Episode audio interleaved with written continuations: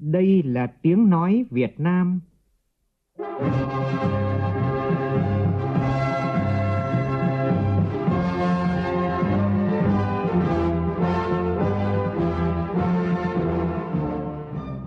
là tiếng nói Việt Nam, phát thanh từ Hà Nội, thủ đô nước Cộng hòa xã hội chủ nghĩa Việt Nam.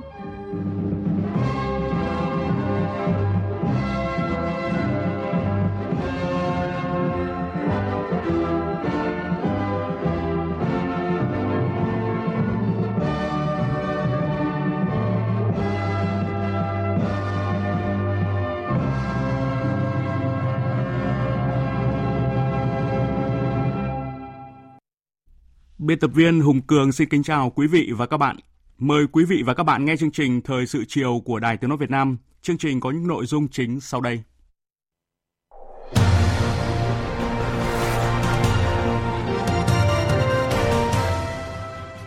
Chủ tịch nước Võ Văn Thưởng gặp mặt lãnh đạo cán bộ các cơ quan đại diện Việt Nam tại Hoa Kỳ. Chủ trì hội nghị phát triển du lịch Việt Nam, Thủ tướng Phạm Minh Chính yêu cầu xây dựng thương hiệu du lịch đặc sắc Việt Nam – dựa trên nguồn lực con người, nguồn lực thiên nhiên, truyền thống lịch sử văn hóa của đất nước. Mưa lũ ở Thừa Thiên Huế vượt đỉnh năm 2020, 15.000 căn nhà bị ngập, người dân không kịp trở tay khi nước lũ lên nhanh trong đêm tối. Trong phần tin quốc tế, Hội nghị Bộ trưởng Quốc phòng ASEAN lần thứ 17 thông qua tuyên bố chung nhấn mạnh tầm quan trọng của việc duy trì hòa bình, ổn định, an toàn khu vực và tự do hàng hải và hàng không ở Biển Đông. Singapore thành lập trung tâm y học bền vững đầu tiên trên thế giới. Trong chương trình thời sự chiều nay còn có bài viết Nhạc sĩ Văn Cao và ca khúc Cuộc đời nhân kỷ niệm 100 năm ngày sinh của ông.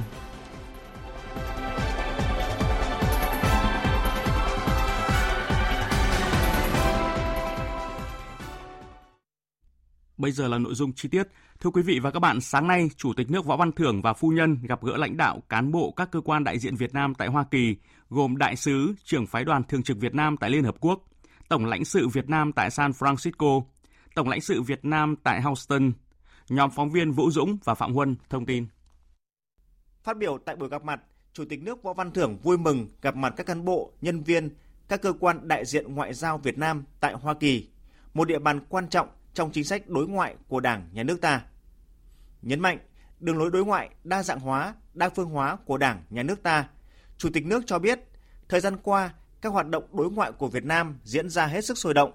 tích cực và hiệu quả cao, nâng cao vai trò, vị thế uy tín của Việt Nam trên trường quốc tế, góp phần quan trọng thúc đẩy phát triển đất nước. Trong những thành quả quan trọng đó có sự đóng góp của ngành ngoại giao, trong đó có các cơ quan đại diện ngoại giao Việt Nam tại Hoa Kỳ. Thời gian qua, dù gặp nhiều khó khăn, các cơ quan đại diện đã nỗ lực thúc đẩy quan hệ song phương trong nhiều lĩnh vực, đặc biệt là góp phần chuẩn bị tốt cho việc nâng cấp quan hệ Việt Nam Hoa Kỳ lên đối tác chiến lược toàn diện, tham gia chuẩn bị tốt cho chương trình tham dự APEC của Chủ tịch nước và các bộ ngành địa phương. Nhấn mạnh kết nối giữa các doanh nghiệp và các địa phương mới góp phần hiện thực hóa các cam kết, thỏa thuận cấp cao trong đó có việc Việt Nam và Hoa Kỳ nâng cấp quan hệ. Chủ tịch nước Võ Văn Thưởng đề nghị. Đối với à, đại sứ quán à, của ta, cái việc mà giữa Việt Nam và Hoa Kỳ nâng cấp lên quan hệ đối tác chiến lược toàn diện là một cơ hội rất là lớn để mà thúc đẩy cái hợp tác à, giữa hai nước đặc biệt là trong kinh tế thương mại đầu tư giáo dục khoa học công nghệ Ờ, trong ờ, là sản xuất, tham gia vào cái chuỗi cung ứng của những cái hàng hóa chất lượng cao. Nhưng mà phải ờ, rất là nỗ lực, rất là tích cực từ cam kết đến thực hiện là một quá trình. Cho nên là mình hiểu để mà chúng ta đó là trao đổi, thuyết phục bạn để mà chúng ta thúc đẩy hợp tác nó tốt hơn. Với phái đoàn thường trực Việt Nam tại Liên Hợp Quốc cần góp phần mở rộng quan hệ Việt Nam với quốc tế, tăng cường thiết lập các đối tác hợp tác, nâng cao vị thế uy tín của Việt Nam. Chủ tịch nước đề nghị các tổng lãnh sự thúc đẩy hợp tác của các địa phương của Việt Nam và các địa phương của Hoa Kỳ, thúc đẩy Việt kiều đầu tư về nước.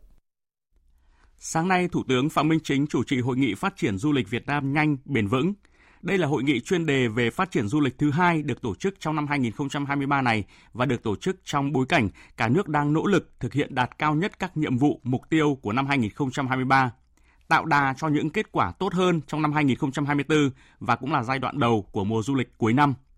Phát biểu tại hội nghị, Thủ tướng nhấn mạnh phải tranh thủ thời cơ, vượt qua thách thức, tận dụng cơ hội để phát triển du lịch nhanh, bền vững, tạo động lực thúc đẩy sự phát triển các ngành và lĩnh vực khác, góp phần quan trọng chuyển dịch cơ cấu nền kinh tế theo hướng hiện đại.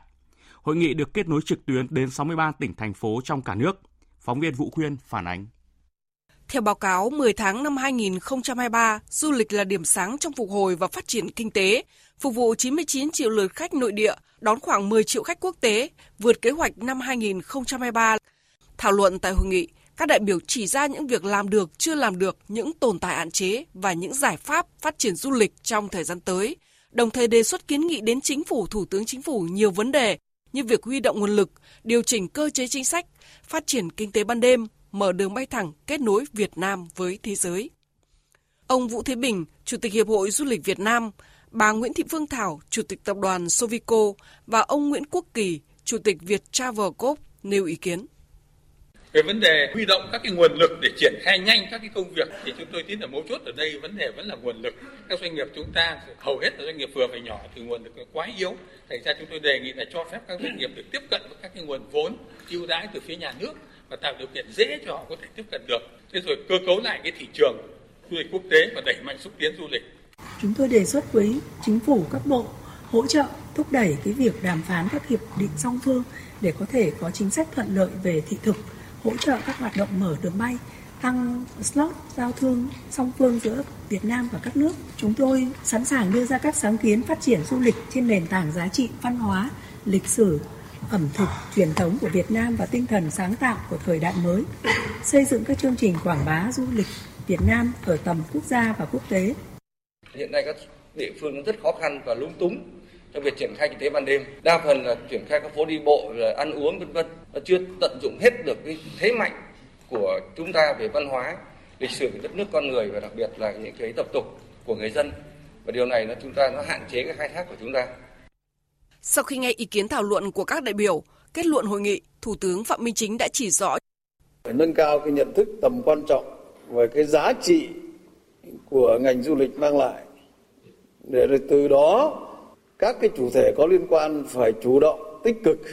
hiệu quả trong cái việc phối hợp để phát triển cái ngành du lịch. Phải phát triển cái hệ sinh thái du lịch toàn diện nhanh, bền vững, nhưng mà có tính hiệu quả cao. Và xây dựng thương hiệu du lịch đặc sắc Việt Nam dựa trên nguồn lực con người, nguồn lực thiên nhiên, truyền thống lịch sử văn hóa của đất nước chúng ta. Phải phối hợp, liên kết chặt chẽ, hiệu quả giữa các cái doanh nghiệp, rồi giữa các cái chủ thể có liên quan, giữa trung ương và địa phương, giữa nhà nước và tư nhân, rồi giữa các ngành, các cấp, các địa phương với nhau để chúng ta phát triển ngành du lịch rồi ờ, xây dựng cái chuỗi giá trị liên kết du lịch quốc gia và toàn cầu. Rồi ờ, cái tình hình thay đổi thì phải có tư duy phương pháp luật và cách tiếp cận thay đổi để phát triển cái ngành du lịch. Theo cái hướng thể chế thì phải phải thông thoáng giao thông thì phải thông suốt quản lý thì phải thông minh để đảm bảo nguồn lực rồi cái phương pháp cách tiếp cận tư duy mới.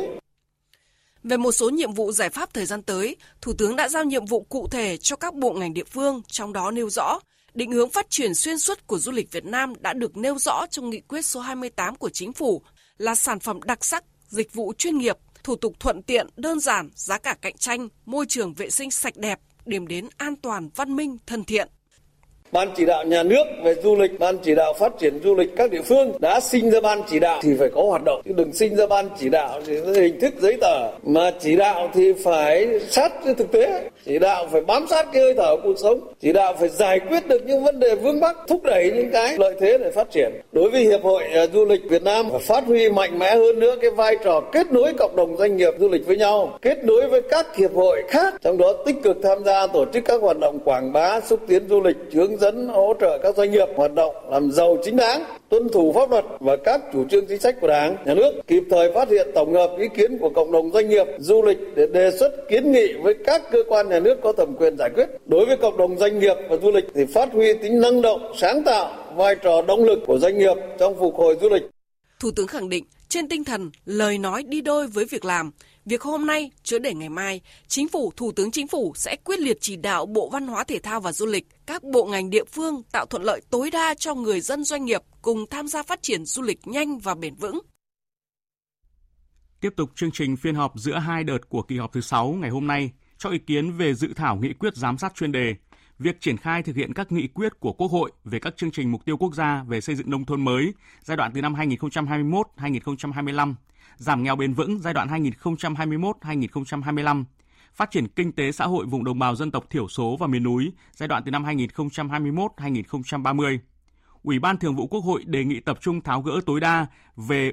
nguồn vốn cho ba chương trình mục tiêu quốc gia, đặc biệt là vốn sự nghiệp hay vốn chi thường xuyên.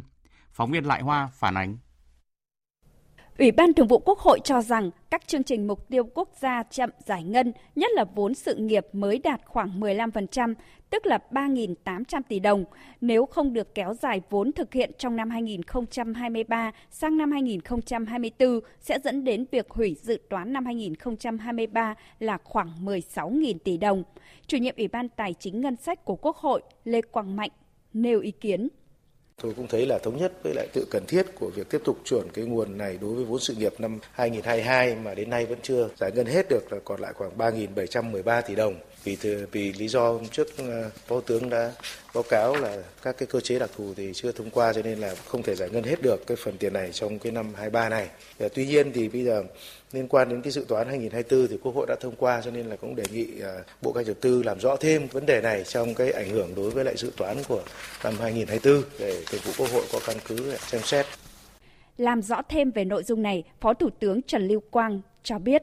cái nguồn vốn này thực ra cho ba chương trình này nó rất là hạn hữu. Mục tiêu của chúng ta thì lớn lao. Thế nếu bây giờ chúng ta cắt và hầu như không có khả năng bổ sung thì rất là khó khăn cho địa phương. Hiện nay số vốn lớn nhất vướng những cái cơ chế liên quan đến vốn sự nghiệp hay vốn chi thường xuyên. Còn cái vốn đầu tư phát triển thì cơ bản nếu chúng tôi cật lực từ đây đến 31 tháng giêng năm sau thì chỉ còn khoảng một ngàn mấy trăm tỷ thôi. Nhưng mà riêng cái nguồn vốn sự nghiệp thì đâu đó cỡ chừng bốn ngàn rưỡi hay là ba ngàn tám. Nhưng thực ra cái vốn này rất là khó. Nếu mà cho chủ trương chúng tôi sẽ cực lực trong vòng 7 ngày báo cáo của chính phủ gửi qua và kịp chúng ta sẽ bấm nút vào ngày 28 tháng 11. Phát biểu tại phiên họp, Chủ tịch Quốc hội Vương Đình Huệ nhấn mạnh việc tập trung tháo gỡ tối đa về nguồn vốn nhưng phải đúng quy định, không gây xung đột về pháp luật và phải đánh giá kỹ tác động. Mà ngân sách của 2024 thì vừa quyết rồi. Sau này nó còn liên quan đến kế toán rồi kiểm toán rồi quyết toán ngân sách nữa. Cái này theo tinh thần chuyển năm ba sang 2024 thôi. Tình thế nào chưa biết nhưng mà anh phải làm đúng luật đã. Và có xung đột với pháp luật không? Về thẩm quyền thì quốc hội có thể quyết định nhưng có xung đột với cái vấn đề về quyết toán ngân sách không? Có xung đột với vấn đề kế toán, kiểm toán, quyết toán ngân sách? Xung đột với nghị quyết vừa rồi của quốc hội không? Có đánh giá tác động về ngân sách?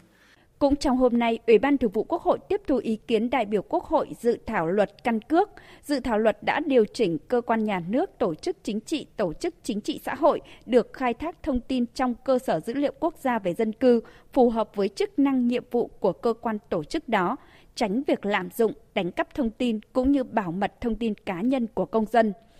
Trong chiều nay, Ủy ban Thường vụ Quốc hội cho ý kiến về việc điều chỉnh một số nội dung của nghị quyết số 53 của Quốc hội khóa 14 về báo cáo nghiên cứu khả thi dự án thu hồi đất, bồi thường, hỗ trợ tái định cư cảng hàng không quốc tế Long Thành. Theo kế hoạch dự toán ngân sách năm 2023 và năm 2024, muốn sử dụng khoản tiền dự phòng cần phải chỉnh Quốc hội cho phép và phương án 2 là cho phép bố trí nguồn dự phòng ngân sách trung ương năm 2024.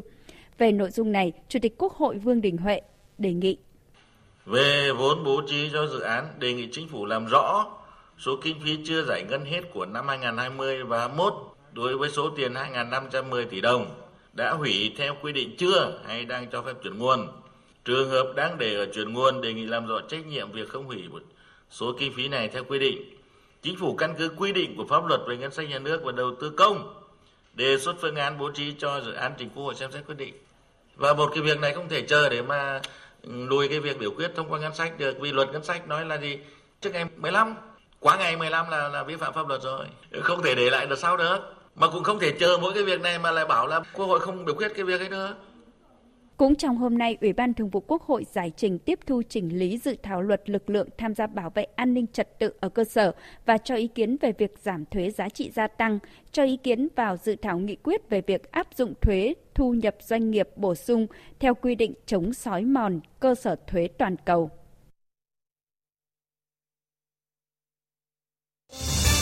Thời sự VOV, nhanh, tin cậy, hấp dẫn. Thưa quý vị và các bạn, từ ngày 12 tháng 11 đến nay, tại khu vực Trung Bộ đã xảy ra mưa lớn kéo dài, gây ngập lụt, sạt lở đất, thiệt hại về tài sản, ảnh hưởng đến đời sống sản xuất của nhân dân. Tại Thừa Thiên Huế đã xảy ra mưa đặc biệt lớn, tổng lượng mưa trong 24 giờ từ ngày 14 đến ngày 15 tháng 11 là khoảng 800 đến 900 mm, gây ngập lụt trên diện rộng, nhất là tại thành phố Huế, thị xã Hương Trà, thị xã Hương Thủy. Theo dự báo của Trung tâm Dự báo Khí tượng Thủy văn Quốc gia, từ đêm nay đến ngày 17 tháng 11 tại khu vực Trung Bộ, nhất là Thừa Thiên Huế còn tiếp tục có mưa to đến rất to. Trong bối cảnh những ngày qua đã liên tiếp có mưa lớn kéo dài, hầu hết các hồ chứa cơ bản đều đã đầy nước, đất đã bão hòa nước nên nguy cơ cao tiếp tục xảy ra ngập lụt trên diện rộng, đặc biệt là sạt lở đất, lũ quét tại khu vực miền núi sườn dốc. Thủ tướng Chính phủ ngày hôm nay có công điện gửi các địa phương và các đơn vị liên quan. Thủ tướng Chính phủ yêu cầu Ban chỉ đạo quốc gia về phòng chống thiên tai, Ủy ban quốc gia ứng phó sự cố thiên tai và tìm kiếm cứu nạn, các bộ trưởng, chủ tịch Ủy ban nhân dân các tỉnh thành phố tổ chức theo dõi chặt chẽ diễn biến mưa lũ, tập trung chỉ đạo, chủ động triển khai kịp thời, hiệu quả công tác ứng phó, khắc phục hậu quả mưa lũ, đảm bảo an toàn tính mạng, hạn chế thiệt hại về tài sản và ảnh hưởng đến sản xuất sinh hoạt của người dân. Tập trung một số nhiệm vụ sau đây.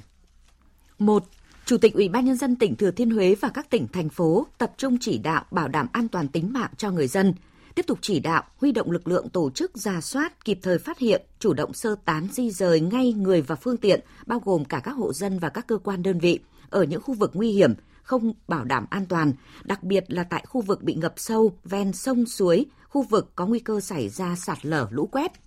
Triển khai lực lượng canh gác kiểm soát chặt chẽ, hướng dẫn giao thông an toàn cho người và phương tiện, nhất là tại các ngầm tràn, khu vực ngập sâu, nước chảy xiết, khu vực đã xảy ra sạt lở hoặc có nguy cơ xảy ra sạt lở. Kiên quyết không cho người và phương tiện qua lại nếu không bảo đảm an toàn, không để xảy ra thiệt hại đáng tiếc về người do bất cẩn chủ quan căn cứ tình hình cụ thể tại địa phương quyết định việc cho học sinh nghỉ học để bảo đảm an toàn, chủ động chỉ đạo triển khai các biện pháp đảm bảo an toàn cho giáo viên học sinh, cơ sở giáo dục tại các khu vực xảy ra ngập lụt phối hợp với các cơ quan có liên quan chủ động chỉ đạo vận hành an toàn các công trình, hồ chứa thủy lợi, thủy điện trên địa bàn để bảo đảm an toàn cho công trình, an toàn cho vùng hạ du, không để xảy ra lũ nhân tạo, góp phần cắt giảm lũ cho hạ du, triển khai công tác đảm bảo an toàn đê điều hồ đập theo cấp báo động, nhất là các công trình sung yếu đang thi công, hạn chế tối đa thiệt hại tổ chức cứu trợ khẩn cấp lương thực, nhu yếu phẩm đối với các hộ dân có nguy cơ thiếu đói, nhất là những hộ dân buộc phải sơ tán do ngập lụt sạt lở. Các hộ dân ở khu vực bị ngập sâu chia cắt, không để người dân bị đói rét, không có chỗ ở kịp thời tổ chức thực hiện các chế độ chính sách hỗ trợ đối với các hộ dân bị thiệt hại do thiên tai theo đúng quy định của pháp luật chủ động bố trí lực lượng phương tiện tại các khu vực trọng điểm để hỗ trợ người dân sơ tán và triển khai công tác cứu hộ cứu nạn khi xảy ra tình huống. Chỉ đạo công tác khắc phục nhanh hậu quả thiên tai, vệ sinh môi trường, khôi phục các hoạt động sản xuất sinh hoạt của nhân dân, học tập của học sinh ngay sau khi lũ rút. 2. Bộ Tài nguyên và Môi trường tổ chức theo dõi, giám sát chặt chẽ tình hình thiên tai, cảnh báo dự báo, cung cấp thông tin đầy đủ kịp thời cho các cơ quan chức năng để phục vụ công tác chỉ đạo ứng phó mưa lũ theo quy định. 3. Bộ Nông nghiệp và Phát triển Nông thôn, Bộ Công Thương theo chức năng quản lý nhà nước được giao phối hợp địa phương chỉ đạo vận hành hiệu quả, bảo đảm an toàn các hồ chứa thủy lợi, thủy điện, chỉ đạo công tác bảo đảm an toàn đối với sản xuất nông nghiệp, công nghiệp, hệ thống điện tại khu vực bị ngập lũ. 4. Bộ Giáo dục và Đào tạo phối hợp địa phương chỉ đạo công tác bảo đảm an toàn cho giáo viên học sinh, trang thiết bị dụng cụ và đồ dùng học tập. 5. Bộ Giao thông Vận tải chỉ đạo phối hợp với địa phương đảm bảo an toàn giao thông, kịp thời khắc phục sự cố, bảo đảm giao thông thông suốt, nhất là trên các trục giao thông chính. 6. Ủy ban Quốc gia ứng phó sự cố thiên tai và tìm kiếm cứu nạn và các bộ Quốc phòng Công an chủ động chỉ đạo các lực lượng đóng trên địa bàn, phối hợp hỗ trợ các địa phương triển khai công tác ứng phó mưa lũ theo quy định. Thưa quý vị và các bạn, diễn biến mưa lũ tại tỉnh Thừa Thiên Huế đang rất phức tạp. Ngập lụt xảy ra trên diện rộng, ảnh hưởng đến đời sống sinh hoạt của người dân. Dù đã nhận được thông tin cảnh báo từ nhiều ngày trước, nhưng mưa lũ vượt đỉnh năm 2020 nên hàng nghìn hộ dân ở địa phương này không kịp trở tay khi nước lũ lên nhanh trong đêm tối. Phản ánh của phóng viên Vinh Thông, thường trú khu vực miền Trung. Nhiều năm rồi, người dân thành phố Huế, tỉnh Thừa Thiên Huế mới gặp một trận ngập lụt lớn như thế này. Trước đó nhiều ngày, thông tin về tình hình thời tiết, cảnh báo mưa lớn nguy cơ xảy ra ngập lụt đã được chính quyền địa phương cập nhật thông tin rộng rãi trên các phương tiện truyền thông, mạng xã hội. Tuy nhiên, nhiều người rất bất ngờ trước diễn biến phức tạp của mưa lũ. Bà Nguyễn Thị Bạch Như ở đường Đinh Tiên Hoàng, thành phố Huế cho rằng Gia đình tôi có nhận được thông tin là nước lũ nhưng mà không ngờ là xả lũ nhiều quá nên là nước lên quá sức nhanh ngoài sức tưởng tượng mà không không trở tay kịp, dọn đồ đoàn cũng không kịp nên bị ướt.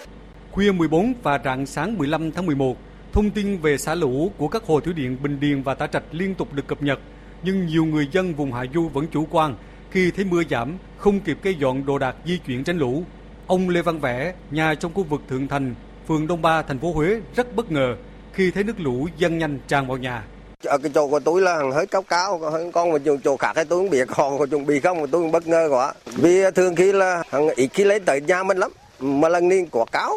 Tỉnh Thừa Thiên Huế có gần 15.000 nhà dân bị ngập. Đến chiều nay, các địa phương tổ chức di dời gần 900 hộ dân với gần 2.300 nhân khẩu khu vực ngập sâu nguy hiểm đến nơi an toàn. Nhiều khu vực miền núi ven sông biển bị sạt lở, nhiều tuyến đường miền núi bị chia cắt do ngầm tràn bị ngập và sạt lở. Hiện tại toàn thành phố Huế có 80% tuyến đường của 36 phường xã đã bị ngập. Các tuyến đường khu vực Bắc sông Hương ngập bình quân 0,3 m đến gần 1 m. Ông Phùng Anh Tuấn ở phường Đông Ba, thành phố Huế cho biết. Như đợt này xả lũ gần như là lũ kín kín đấy. Nhanh, từ 5 giờ sáng tới 11 giờ trưa là nước nó lên nhanh. Mức độ nước lên phải là gần một mét rưỡi. Chiều nay, mực nước trên sông Hương tại trạm Kim Long trên báo động 3, trên sông Bồ tại trạm Phú Ốc là dưới báo động 3. Chủ tịch Ủy ban nhân dân tỉnh Thừa Thiên Huế tiếp tục có công điện khẩn chỉ đạo các đơn vị địa phương sẵn sàng phương án ứng phó với diễn biến phức tạp của mưa lũ, kịp thời xử lý các tình huống thiên tai, đảm bảo an toàn tính mạng và tài sản của người dân và nhà nước. Tại tỉnh Quảng Trị, mưa lớn đã gây ngập lụt diện rộng. Ngày hôm nay nước đã rút, các địa phương tập trung khắc phục hậu quả. Đến chiều nay, chính quyền cùng các lực lượng chức năng và người dân tỉnh Quảng Trị đã tìm thấy một thi thể người bị mất tích trong mưa lũ và hiện vẫn còn hai trường hợp chưa được tìm thấy. Phản ánh của phóng viên Lê Hiếu, thường trú tại miền Trung. Những ngày qua, Trung đoàn 19 đóng quân trên địa bàn huyện Cam Lộ cử 50 cán bộ chiến sĩ giúp giáo viên và phụ huynh dọn dẹp vệ sinh tại trường tiểu học và trung học cơ sở Cam Tuyền, xã Cam Tuyền, huyện Cam Lộ. Ông Trần Hoài Linh, Phó Chủ tịch Ủy ban nhân dân huyện Cam Lộ cho biết, mưa lớn hai ngày qua khiến 800 hộ dân tại nhiều xã thị trấn trên địa bàn huyện Cam Lộ bị ngập. Đến nay, nước sông Hiếu đã rút, các hộ dân quay về nhà, vệ sinh nhà cửa. Mặc dù đỉnh lũ năm nay nó thấp so hơn năm 2020, tuy nhiên cũng là ảnh hưởng cũng rất lớn đến à, đời sống bà con nhân dân trong vùng à, ngập lũ. Sau khi à, lũ rút, huyện cũng đã chỉ đạo các địa phương khẩn trương khắc phục dọn dẹp nhà cửa đề nghị với trung đoàn 19 và sư đoàn 968 hỗ trợ với số lượng là 200 quân giúp địa phương cũng như các ờ, trường học. Chương trình thời sự chiều nay sẽ được tiếp tục với những thông tin quan trọng khác.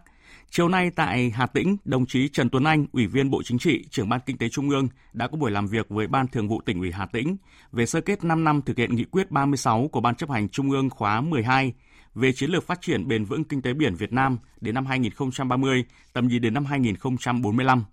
Phóng viên Văn Hiếu thông tin. Báo cáo đoàn công tác, lãnh đạo tỉnh Hà Tĩnh cho biết, thực hiện các mục tiêu của nghị quyết, địa phương đã đạt được một số kết quả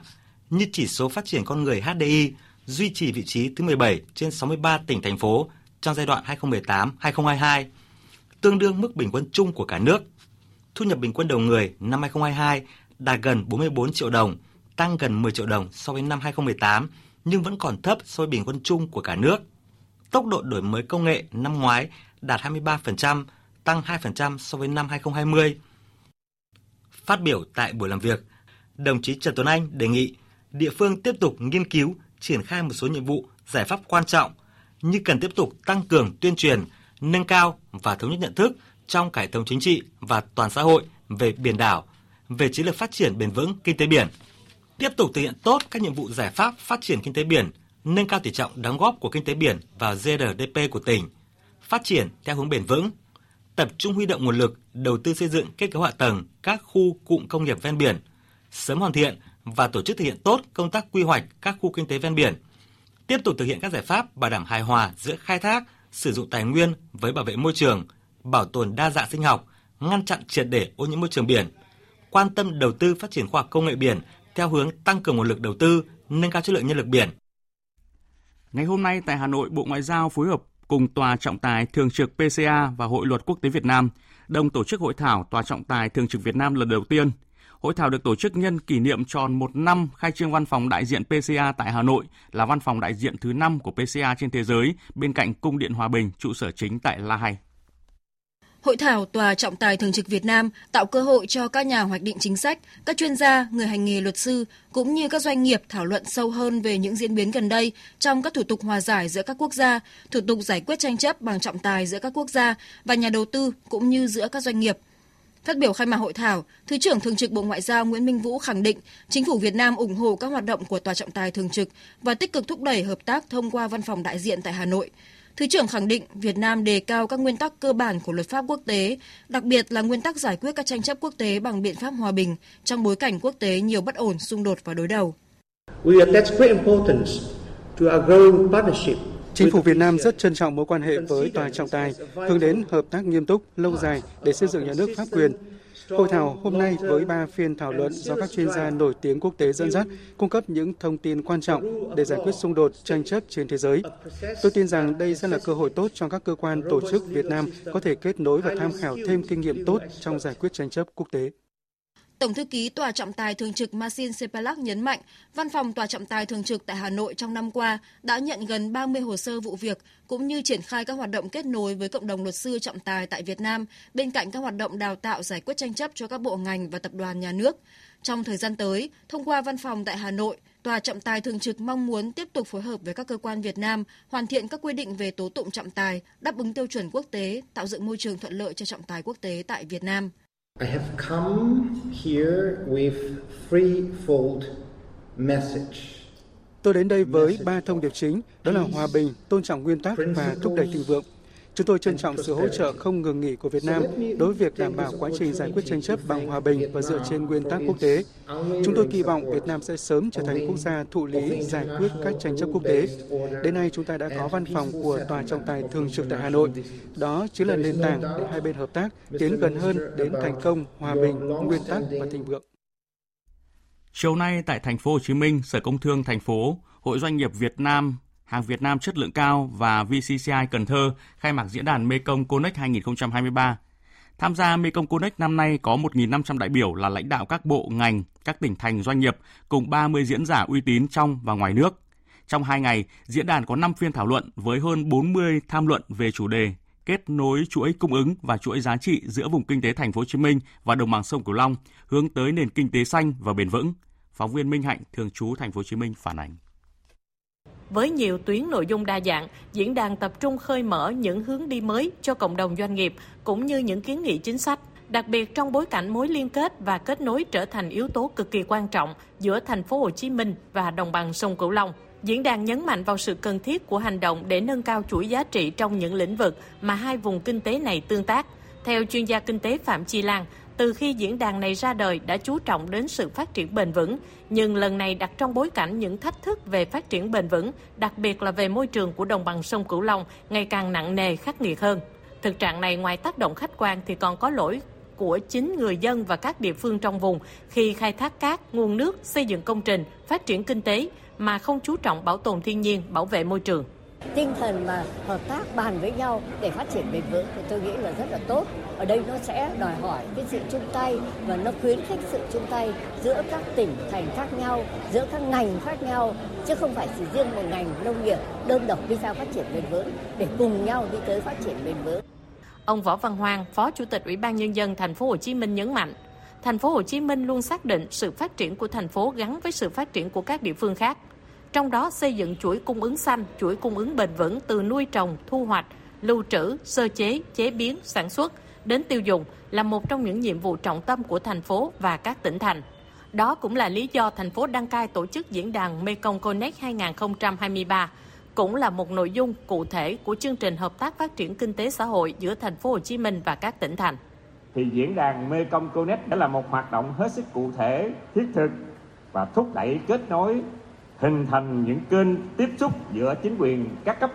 với các doanh nghiệp, các địa phương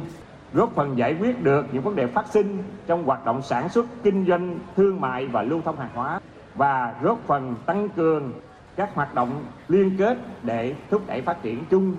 Sáng 16 tháng 11, diễn đàn Mekong Connect họp phiên toàn thể với nội dung chủ yếu về liên kết giữa vùng kinh tế thành phố Hồ Chí Minh và đồng bằng sông Cửu Long, trong đó đề cập đến các cơ chế chính sách đặc thù tác động như thế nào đến các hoạt động liên kết. Quý vị và các bạn đang nghe chương trình Thời sự chiều của Đài Tiếng nói Việt Nam. Thưa quý vị và các bạn, cách đây 30 năm, Ban dân tộc VOV4 Đài Tiếng nói Việt Nam được thành lập với nhiệm vụ tuyên truyền các chủ trương đường lối của Đảng, chính sách pháp luật của nhà nước tới vùng đồng bào dân tộc thiểu số trong cả nước. Thực hiện sứ mệnh của mình, suốt chặng đường qua, các chương trình phát thanh dân tộc đã phản ánh, tuyên truyền đầy đủ, kịp thời, sâu rộng, đúng định hướng các chủ trương, chính sách của Đảng, nhà nước, các sự kiện, vấn đề liên quan đến dân tộc thiểu số tới đồng bào trong cả nước qua đó góp phần tích cực, hiệu quả trong việc tăng cường khối đại đoàn kết toàn dân, góp phần quan trọng trong sự nghiệp đổi mới đất nước.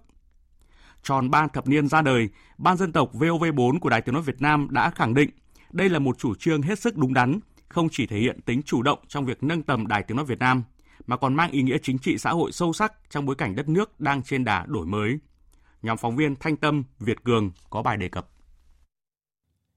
Nhận thức rõ vai trò quan trọng của đồng bào dân tộc thiểu số trong sự nghiệp đại đoàn kết toàn dân tộc, trong xây dựng và phát triển đất nước. Năm 1993, Đài Tiếng Nói Việt Nam quyết định thành lập Ban dân tộc. Chặng đường 30 năm với biết bao gian nan thử thách, nhưng từ sự quan tâm của Đảng, Nhà nước, của Đài Tiếng Nói Việt Nam, từ nhiệt huyết của cán bộ, phóng viên, kỹ thuật viên, nhân viên, Ban dân tộc đã không ngừng lớn mạnh và khẳng định vị trí của mình là trụ cột quan trọng trong chiến lược truyền thông của Đài Tiếng Nói Việt Nam. Ngoài phát sóng 13 thứ tiếng dân tộc thiểu số là Khmer, Chăm, Mông, Thái, Giao, Ede, Bana, Gia Lai, Cờ Ho, Mân Ông, Sê Đăng, Cờ Tu và tiếng Tây Nùng. Với thời lượng khoảng 30 giờ một ngày, Ban dân tộc còn có các chương trình phát thanh bằng tiếng Việt như chương trình Dân tộc và Phát triển, Đại gia đình các dân tộc Việt Nam, Kết nối năm tư, Tìm hiểu các dân tộc Việt Nam, Giao lưu văn hóa các dân tộc Việt Nam, Sắc màu dân tộc Việt Nam. Các chương trình này được phát sóng trên các kênh sóng VOV1, VOV2 và cách đây 10 năm, trang web vov4.vov.vn của Ban dân tộc chính thức hòa mạng Internet, trở thành một trang thông tin điện tử có nhiều ngôn ngữ tiếng dân tộc thiểu số nhất trong cả nước, gồm 13 trang bằng chữ và tiếng của các dân tộc thiểu số và một trang bằng tiếng Việt. Phó giáo sư tiến sĩ Buôn Krông Tuyết Nhung, Phó Giám đốc Trung tâm Khoa học Xã hội và Nhân văn, Trường Đại học Tây Nguyên và chị Lò Thị Yên, một người dân ở Sơn La, khẳng định. Thông qua cái việc truyền thông bằng tiếng à, mẹ đẻ liên quan đến các chủ đề của VOV thì chúng ta thấy bà con càng ngày càng được nâng cao cái chất lượng cuộc sống của mình trong việc tiếp nhận về chính sách về chủ trương Đấy, và à, theo hiểu biết của tôi cũng như là tôi với tư cách là một người ED khi tôi nghe thì tôi hiểu là tức là chúng ta truyền thông khoảng trên 75% các cái nội dung có hiệu quả nó tác động đến nhận thức cũng như là à, các cái hoạt động sinh hoạt đời thường trong đó có phát huy giá trị văn hóa bản địa. Tôi thích nhất là chương trình Đài Tiếng Nói Việt Nam của của tiếng Thái. Một là họ à, đưa lên này, đi nương đi dẫy này, làm các ẩm thực này. Hai nữa là văn hóa văn nghệ. Tôi thích nhất là về văn hóa văn nghệ, về múa xòe này, rồi là các điệu múa của dân tộc ừ, Thái chúng tôi này. này. Với những thành tích đã đạt được, ban dân tộc vinh dự được nhà nước tặng thưởng huân chương lao động hạng nhì, hạng ba được Thủ tướng Chính phủ tặng cờ thi đua đơn vị xuất sắc, được nhiều bộ ngành trung ương và địa phương tặng bằng khen trong công tác tuyên truyền và các lĩnh vực hoạt động khác. Chặng đường phía trước đang mở ra nhiều cơ hội nhưng cũng không ít thách thức, đòi hỏi những người làm phát thanh dân tộc phải nhận thức sâu sắc hơn nữa vai trò trọng trách của mình. Ông Đỗ Tiến Sĩ, Ủy viên Trung ương Đảng, Tổng Giám đốc Đài Tiếng Nói Việt Nam nhấn mạnh. Trong cái thời gian tới thì chúng ta đứng trước cái yêu cầu của cái công cuộc ờ, đổi mới chung của đất nước và cũng là cái sự đổi mới mạnh mẽ của Đài Tiếng Nói Việt Nam thì tôi tin rằng ờ, ban dân tộc sẽ tiếp tục là đúc rút những cái kết quả đã làm được trong cái thời gian qua và tin rằng là sẽ có sự kết hợp ờ, rất là chặt chẽ với các cái cơ quan thường trú trong nước của chúng ta thì ờ, tùy từng cái đặc điểm khác nhau và ở từng vùng khác nhau thì đều có những cái điểm rất là mạnh trong cái chương trình phát thanh tiếng dân tộc. Và vì vậy ban dân tộc đóng vai trò rất là quan trọng để là cái cầu nối thông tin chính xác kịp thời và thường xuyên liên tục. 30 năm, dấu mốc quan trọng và thiêng liêng khẳng định tiếng nói Việt Nam trong lòng thính giả ở miền núi, vùng sâu vùng xa, vùng dân tộc thiểu số. Những người làm truyền thông dân tộc lại tự hào nắm chắc tay nhau cùng hướng tới một chặng đường mới với mục tiêu đoàn kết, bản sắc, sáng tạo, lan tỏa.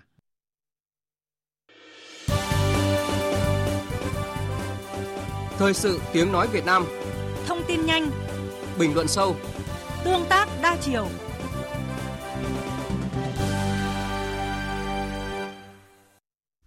Mời quý vị nghe tiếp chương trình. Thưa quý vị, ngày hôm nay, Hội nghị Bộ trưởng Quốc phòng ASEAN lần thứ 17 đã diễn ra tốt đẹp tại thủ đô Jakarta của Indonesia với việc thông qua tuyên bố chung vì hòa bình, thịnh vượng và an ninh.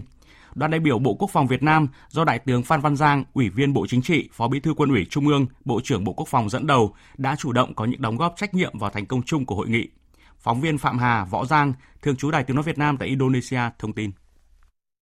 Tại hội nghị, các trưởng đoàn đã nhất trí với các văn bản gồm dự thảo sửa đổi quy trình hoạt động chuẩn của sáng kiến ASEAN con mắt của chúng ta, bản đánh giá chu kỳ hiện tại của các nhóm chuyên gia ADMM cộng, tài liệu khái niệm về chương trình các nhà lãnh đạo quốc phòng mới nổi Hoa Kỳ ASEAN và đề cập một số nội dung khác. Đặc biệt, hội nghị đã thông qua tuyên bố chung Jakarta của Hội nghị Bộ trưởng Quốc phòng các nước ASEAN vì hòa bình, thịnh vượng và an ninh. Tuyên bố chung này ghi nhận sự phức tạp của những mối đe dọa và thách thức an ninh truyền thống, phi truyền thống, sự chuyển dịch địa chính trị và địa chiến lược trong khu vực, tác động của cạnh tranh nước lớn có thể ảnh hưởng đến an ninh và thịnh vượng của khu vực.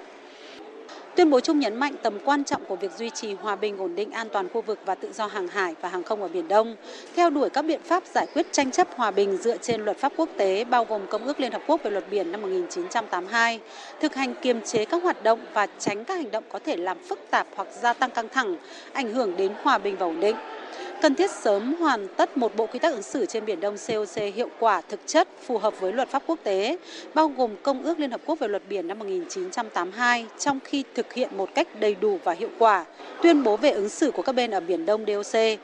Qua đó hoàn ngành các biện pháp xây dựng lòng tin hiện tại như bộ quy tắc cho va chạm bất ngờ trên biển, hướng dẫn tương tác máy bay quân sự, hướng dẫn tương tác trên biển, cơ sở hạ tầng liên lạc trực tiếp ASEAN và các hoạt động trong khuôn khổ DOC nhằm thúc đẩy thông tin liên lạc, lòng tin và sự tin cậy lẫn nhau cũng như giảm căng thẳng và nguy cơ xảy ra va chạm hiểu nhầm hay những tính toán sai lầm trên không và trên biển. Sáng sớm nay, Israel đã tiến hành cuộc đột kích báo trước vào bệnh viện lớn nhất giải Gaza, Asifa, nơi Mỹ và Israel tin rằng phía dưới là một trung tâm chỉ huy, thậm chí là trái tim của Hamas. Hiện nơi đây đã trở thành tâm điểm về vấn đề nhân đạo mà thế giới quan tâm. Tổng hợp của biên tập viên Đình Nam. Sáng sớm nay, quân đội Israel đã tiến hành một chiến dịch đột kích chống lại Hamas tại bệnh viện Asifa ở giải Gaza và kêu gọi tất cả các thành viên của Hamas trong bệnh viện đầu hàng.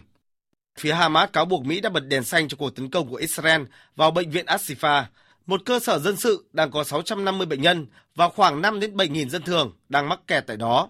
Tổng thư ký Liên Hợp Quốc Antonio Guterres vô cùng lo lắng trước sự mất mát nghiêm trọng về nhân mạng trong các bệnh viện tại Gaza, đồng thời tiếp tục lặp lại lời kêu gọi ngừng bắn nhân đạo ngay lập tức.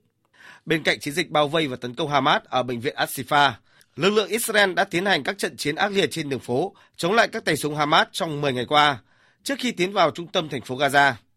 Bộ trưởng Quốc phòng Israel Yoav Gallant cho biết.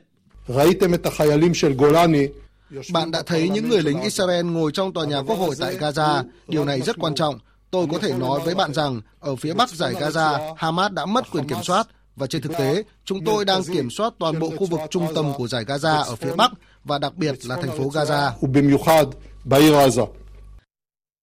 Một thông tin đáng chú ý đó là chính phủ Singapore dự kiến sẽ công bố thành lập trung tâm y học bền vững đầu tiên trên thế giới vào cuối tháng 11 của năm nay tại hội nghị COP28 dự kiến diễn ra từ ngày 30 tháng 11 đến ngày 12 tháng 12.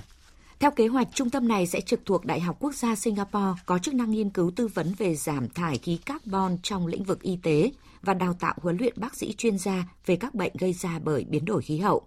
Giới chức Singapore cho biết một trong những nhiệm vụ đầu tiên trọng tâm của trung tâm là hoàn tất báo cáo đánh giá toàn diện về lượng khí thải carbon trong lĩnh vực y tế của Singapore vào tháng 3 năm tới. Đây sẽ là cơ sở để nước này xây dựng chiến lược thực hiện mục tiêu giảm thải khí carbon về không trong lĩnh vực y tế.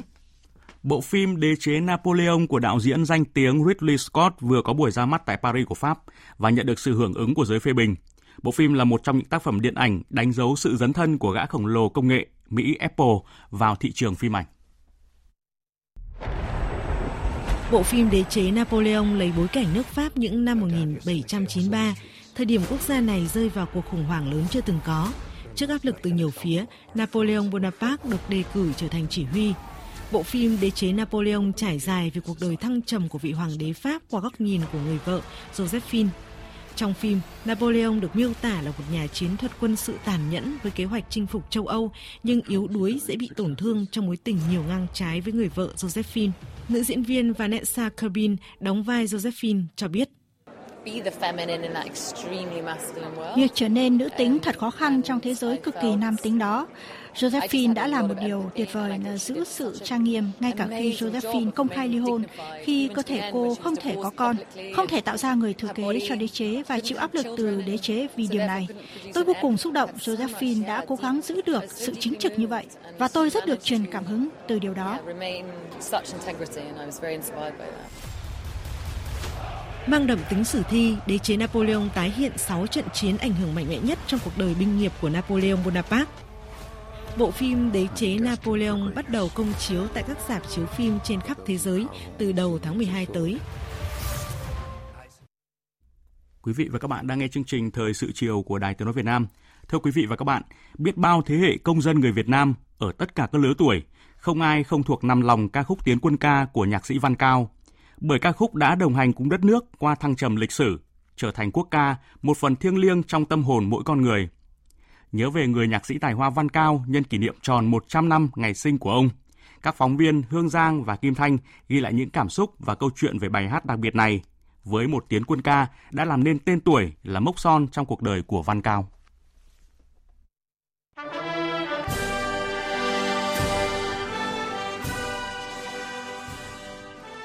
Mỗi khi giai điệu này vang lên, bất cứ người Việt Nam nào cũng trào dâng niềm tự hào thiêng liêng và tràn đầy xúc động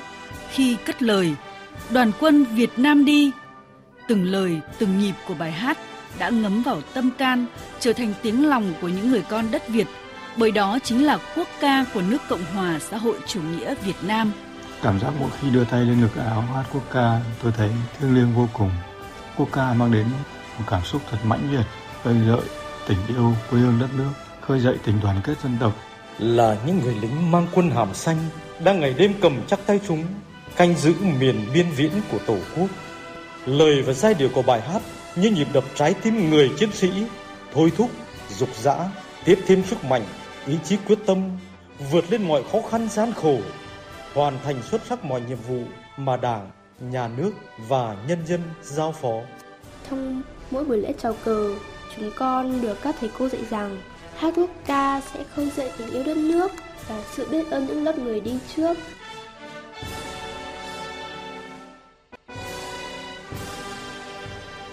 Nhạc sĩ Văn Cao viết Tiến quân ca vào năm 1944 trong lúc đất nước lầm than, người dân đói khổ dưới sự áp bức thống trị của kẻ thù.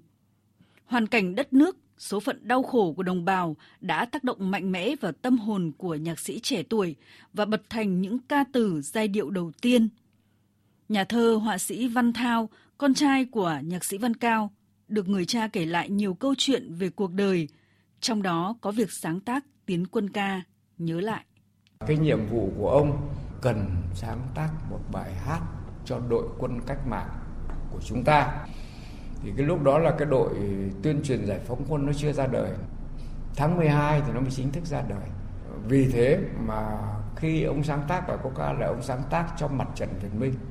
Cho nên cái bài hát có tên là Tiến quân ca nhưng mà là đoàn quân Việt Minh đi. Thế vì làm một cái bài hát cho quần chúng, cho một đội quân cách mạng, trên cái ý thức của ông lúc đó là làm sao cho cái ngắn gọn, dễ hiểu, để cho ai cũng có thể hát được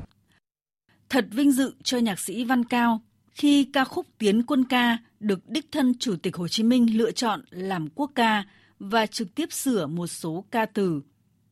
Ca khúc được chọn vì đã toát lên ý chí khát vọng của dân tộc, giai điệu hùng tráng, đầy đủ ý nghĩa, ngắn gọn và dễ thuộc lời. những thanh âm của bài hát Tiến quân ca, quốc ca Việt Nam đã vượt qua thời gian, gắn liền với lịch sử của đất nước Việt Nam hiện đại, thôi thúc lớp lớp người Việt Nam chung sức đồng lòng dưới ngọn cờ của Đảng để chiến thắng kẻ thù, giành lại độc lập, tự do, hòa bình, thống nhất non sông, xây dựng và bảo vệ Tổ quốc. Ngày 17 tháng 8 năm 1945, Chính phủ Trần Trọng Kim tổ chức cuộc meeting của viên chức Hà Nội để phản đối mặt trận Việt Minh. Thật bất ngờ, trên ban công của nhà hát, lá cờ đỏ sao vàng rất lớn được thả xuống. Một chiến sĩ Việt Minh giật micro rồi bắt nhịp cho cả đoàn người cùng hát vang bài tiến quân ca. Bài hát nổ ra như bom, giữa đoàn người rùng rùng chuyển động. Nhạc sĩ Văn Cao không bao giờ quên khoảnh khắc xúc động ấy. Nước mắt tôi trào ra, bài tiến quân ca đã là của dân tộc Việt Nam độc lập kể từ hôm đó. Gọi đó là sự lựa chọn của lịch sử. Nhạc sĩ Doãn Nho tự hào khi nói về nhạc sĩ Văn Cao, chân dung lớn của nền âm nhạc cách mạng Việt Nam. Bài tiến quân ca rất là là hùng tráng. Mà tôi xin nhắc lại là khi vang lên thì chính bác Hồ là người quyết định tiến quân ca là quốc ca của cả nước. Bởi vì nó đáp ứng đúng yêu cầu của cách mạng lúc đó. Và có thể có nhiều người hiện nay cũng chưa nắm bắt được là nhạc sĩ Văn Cao chính là một chiến sĩ Việt Minh để cho nên là thì khi viết lên từ trong tâm hồn của mình rõ ràng là một chiến sĩ Việt Minh thực thụ. Bài Tiến quân Ca thì ông ấy mở đầu đầu tiên cũng không phải như là chúng ta nghe bây giờ đâu. Ông mở đầu của ông là một tiếng cồng. Đoàn quân Việt Nam đi. Đấy, là một tiếng cồng. Thế thì bây giờ cái sự phân định giữa để trở thành quốc ca được hay không? Thì phải nói rằng có một cái một cái người xuất sắc là một ông ông anh ông Đinh Ngọc Liên. Ông tham gia vào vì ông này là chỉ huy dàn nhạc phong pha. Cho nên là giữa dân tộc và nhân loại thì ông đã chọn một con đường thứ hai tức là biến cái cái, cái sự ngân của cái tiếng cồng đó trở thành một nốt nhạc đoàn quân Việt Nam đi. Theo nhạc sĩ nhà thơ Nguyễn Thụy Kha, so với bản thảo đầu tiên, Tiến quân ca đã được chỉnh sửa vài lần. Ngày 15 tháng 7 năm 2016, thể theo nguyện vọng của nhạc sĩ Văn Cao, gia đình nhạc sĩ đã hiến tặng bản quyền Tiến quân ca cho Tổ quốc. Tiến quân ca đã trở thành tài sản vô giá của nhân dân dân tộc Việt Nam, là biểu tượng quốc gia. Điều 13 khoản 3 Hiến pháp năm 2013 ghi rõ, quốc ca nước Cộng hòa xã hội chủ nghĩa Việt Nam là nhạc và lời của bài Tiến quân ca. Nhạc sĩ, nhà thơ Nguyễn Thụy Kha chia sẻ.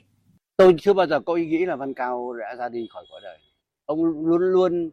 có mặt ở bên cạnh chúng ta và vẫn truyền năng lượng cho chúng ta để cho chúng ta có thể tiếp tục hy vọng trong cuộc sống này. Vì Văn Cao là người viết bằng hy vọng. Nếu như không hy vọng thì Văn Cao không thể nào để lại những cái tác phẩm đẹp đẽ như thế được. Văn Cao đã dâng hiến cho dân tộc này một cách nhìn về dân tộc để chúng ta mãi mãi tự hào. Cảm ơn nhạc sĩ Văn Cao, người nhạc sĩ tài hoa đã viết Tiến quân ca và rất nhiều ca khúc sáng chói nữa trong sự nghiệp của mình. Cùng với âm nhạc, ông còn để lại những di sản về thi ca, hội họa. Mỗi một ngày mới trên đất mẹ Việt Nam thân yêu và nhiều nơi trên thế giới, lắng nghe giai điệu hùng tráng của quốc ca trong buổi sớm chào cờ đầu tuần hay trong những dịp lễ quan trọng, chúng ta như được tiếp thêm nguồn năng lượng diệu kỳ. Giai điệu ấy khiến ta cay khóe mắt khi bật ra từ lồng ngực của những người lính canh giữ biên cương, đảo xa, của những em nhỏ với khăn quàng thắm trên vai. Giai điệu ấy khiến biết bao người dưng dưng tự hào khi đặt tay lên ngực trái tại các sự kiện quốc tế hay khi nhận vinh quang trên các đấu trường tài năng, trí tuệ, thể thao quốc tế. Giai điệu ấy kiêu hãnh, mang đến cảm xúc mãnh liệt, khơi dậy bầu nhiệt huyết, nhân lên lòng yêu nước, yêu đồng bào và tình đoàn kết của tất cả những người con đất Việt ở trong và ngoài nước.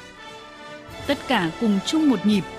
tiến lên, cùng tiến lên, nước non Việt Nam ta vững bền.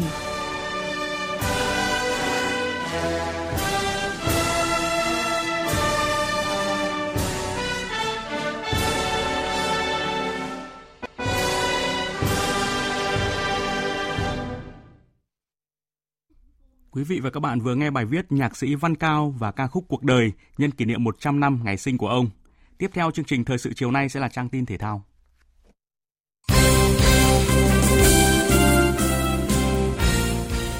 Thưa quý vị và các bạn, trưa nay ngày 15 tháng 11, huấn luyện viên Philippe Jossier và tiền đạo Nguyễn Văn Toàn đã tham dự buổi họp báo trước thềm trận đấu với đội tuyển Philippines thuộc khuôn khổ vòng loại thứ hai World Cup 2026. Tại đây, chiến lược gia người Pháp có những phân tích về đối thủ. Of course, we, we got a lot of information. Chúng tôi đã tìm hiểu kỹ cách chơi và thực lực của Philippines. Ngoài ra, chúng tôi còn dành thời gian xem lại hai trận đấu gần đây giữa Việt Nam và Philippines. Điểm chung là Philippines đã gây ra nhiều khó khăn cho đội tuyển Việt Nam. Trận ngày mai mang tính chất chính thức thuộc vòng loại World Cup và FIFA Days. Trận đầu tiên luôn tiềm ẩn biến số. Khi các đội bước vào trận đấu đầu tiên, họ luôn luôn nhập cuộc với tinh thần mới mẻ và không có gì để mất cả. Vì vậy, chúng tôi đã chuẩn bị sẵn sàng và kỹ càng cho trận đấu này.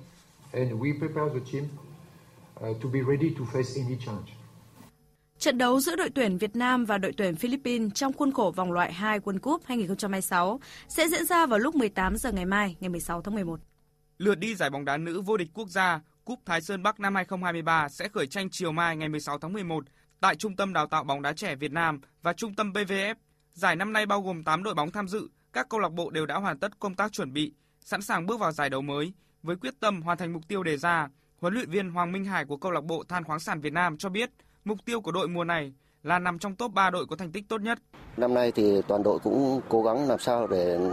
nâng dần và cái chỉ tiêu để cạnh tranh cái chức vô địch và uh, nếu mà có đội có cơ hội là đội sẽ cố gắng phấn đấu cái mục tiêu cao nhất. Chỉ còn một ngày nữa, giải bóng truyền vô địch quốc gia 2023 ở cả nội dung nam và nữ sẽ chính thức trở lại với các trận đấu thuộc vòng chung kết phân hạng. Vòng chung kết của nữ sẽ được tổ chức tại nhà thi đấu thể dục thể thao tỉnh Quảng Nam, trong khi đó nhà thi đấu 33 Phan Chu Trinh, thành phố Nha Trang, Khánh Hòa được chọn để tổ chức các trận đấu bóng truyền nam. Ngày mai ngày 16 tháng 11, hai trận tứ kết đầu tiên ở cả nội dung nam và nữ sẽ diễn ra. Ở nội dung nam, Sanex Khánh Hòa sẽ đối đầu với Đà Nẵng, trong khi đó Biên Phòng sẽ gặp đối thủ La Vi Long An. Ở nội dung nữ, câu lạc bộ bóng truyền nữ Ninh Bình hứa hẹn sẽ gặp nhiều rông bão ở màn Thư Hùng với xi măng Long Sơn Thanh Hóa. Còn ứng cử viên số 1 cho chức vô địch, Hóa chất Đức Giang Tia Sáng có màn đạo sức với Vietinbank. Mới đây, đội tuyển ủ su Việt Nam đã lên đường tới Mỹ tham dự giải ủ su vô địch thế giới năm 2023 với đội hình gồm các võ sĩ Thúy Vi, Phương Giang, Nguyễn Thị Lan, Duy Hải, Mạnh Cường, Huy Hoàng, Phương Nga, Kiều Trang và Phương Nhi, Thu Thủy, Văn Hữu, Văn Tâm và Đỗ Đạt. Giải ủ su vô địch thế giới năm 2023 quy tụ 499 tuyển thủ từ 72 quốc gia và vùng lãnh thổ trên thế giới góp mặt. Các nội dung sẽ tranh tài chính thức từ ngày 16 tháng 11 ở Fort Worth, Texas, Mỹ. Cũng tại Mỹ, giải cờ tướng vô địch thế giới năm 2023 sẽ khởi tranh từ ngày 19 tháng 11 tại thành phố Houston, bang Texas. Tham dự giải đấu năm nay, ngoài hai tên tuổi hàng đầu của làng cờ Việt Nam là Lại Lý Huynh và Nguyễn Hồng Yến, đội tuyển cờ tướng Việt Nam có 13 kỳ thủ khác. Giải cờ tướng vô địch thế giới năm 2023 khai mạc từ ngày 19 tháng 11 và kết thúc sau đó 6 ngày. Dự báo thời tiết Phía Tây Bắc Bộ đêm và sáng sớm có mưa rải rác, sau có mưa vài nơi, gió nhẹ, đêm và sáng trời rét, nhiệt độ từ 15 đến 23 độ, có nơi dưới 13 độ. Phía Đông Bắc Bộ và Thanh Hóa, đêm và sáng sớm có mưa rải rác, sau có mưa vài nơi, gió Đông Bắc cấp 2, cấp 3, vùng ven biển gió mạnh lên cấp 4, cấp 5, giật cấp 6, cấp 7, trời rét, nhiệt độ từ 16 đến 22 độ, vùng núi từ 13 đến 16 độ, vùng núi cao có nơi dưới 13 độ. Khu vực từ Nghệ An đến Thừa Thiên Huế, phía Bắc có mưa vừa mưa to, có nơi mưa rất to và rông. Riêng Thừa Thiên Huế có mưa to đến rất to. Gió Bắc đến Tây Bắc cấp 2, cấp 3, phía Bắc đêm và sáng trời rét, nhiệt độ từ 19 đến 25 độ. Khu vực từ Đà Nẵng đến Bình Thuận có mưa vừa mưa to, có nơi mưa rất to và rông. Riêng Bình Thuận có mưa rào và rông rải rác, cục bộ có mưa vừa mưa to. Gió Đông Bắc cấp 2, cấp 3, nhiệt độ từ 24 đến 30 độ. Tây Nguyên có mưa rào và rông rải rác, cục bộ có mưa vừa mưa to, gió Đông Bắc đến Đông cấp 2, cấp 3, nhiệt độ từ 19 đến 28 độ. Nam Bộ có mưa rào và rông rải rác, cục bộ có mưa vừa mưa to, gió Đông Bắc cấp 2, cấp 3, nhiệt độ từ 24 đến 34 độ. Khu vực Hà Nội không mưa, gió Đông Bắc cấp 2, cấp 3, trời rét, nhiệt độ từ 18 đến 22 độ. Dự báo thời tiết biển, Vịnh Bắc Bộ, vùng biển từ Quảng Trị đến Quảng Ngãi, vùng biển từ Bình Định đến Ninh Thuận và vùng biển từ Bình Thuận đến Cà Mau có mưa rào và rông rải rác, tầm nhìn xa trên 10 km, giảm xuống 4 đến 10 km trong mưa, gió đông bắc mạnh dần lên cấp 6, có lúc cấp 7 giật cấp 8 cấp 9, biển động mạnh. Khu vực Bắc Biển Đông, khu vực giữa Biển Đông và khu vực quần đảo Hoàng Sa thuộc thành phố Đà Nẵng. Có mưa rào và rông rải rác ở phía Tây, tầm nhìn xa trên 10 km, giảm xuống 4 đến 10 km trong mưa, gió Đông Bắc cấp 5, riêng phía Bắc cấp 6, giật cấp 7, cấp 8, biển động. Khu vực Nam Biển Đông và khu vực quần đảo Trường Sa thuộc tỉnh Khánh Hòa, có mưa rào và rông rải rác ở phía Tây, tầm nhìn xa trên 10 km, giảm xuống 4 đến 10 km trong mưa, gió Đông Bắc cấp 4, cấp 5. Vùng biển từ Cà Mau đến Kiên Giang có mưa rào và rông rải rác, tầm nhìn xa trên 10 km, giảm xuống 4 đến 10 km trong mưa, gió đông đến đông bắc cấp 4, cấp 5. Vịnh Thái Lan có mưa rào và rông rải rác, tầm nhìn xa trên 10 km, giảm xuống 4 đến 10 km trong mưa, gió đông cấp 3, cấp 4. Những thông tin thời tiết vừa rồi đã kết thúc chương trình Thời sự chiều nay. Chương trình do các biên tập viên Hùng Cường, Hoàng Ân, Thu Hòa cùng phát thanh viên Phương Hằng, kỹ thuật viên Uông Biên, chịu trách nhiệm nội dung Nguyễn Thị Tuyết Mai.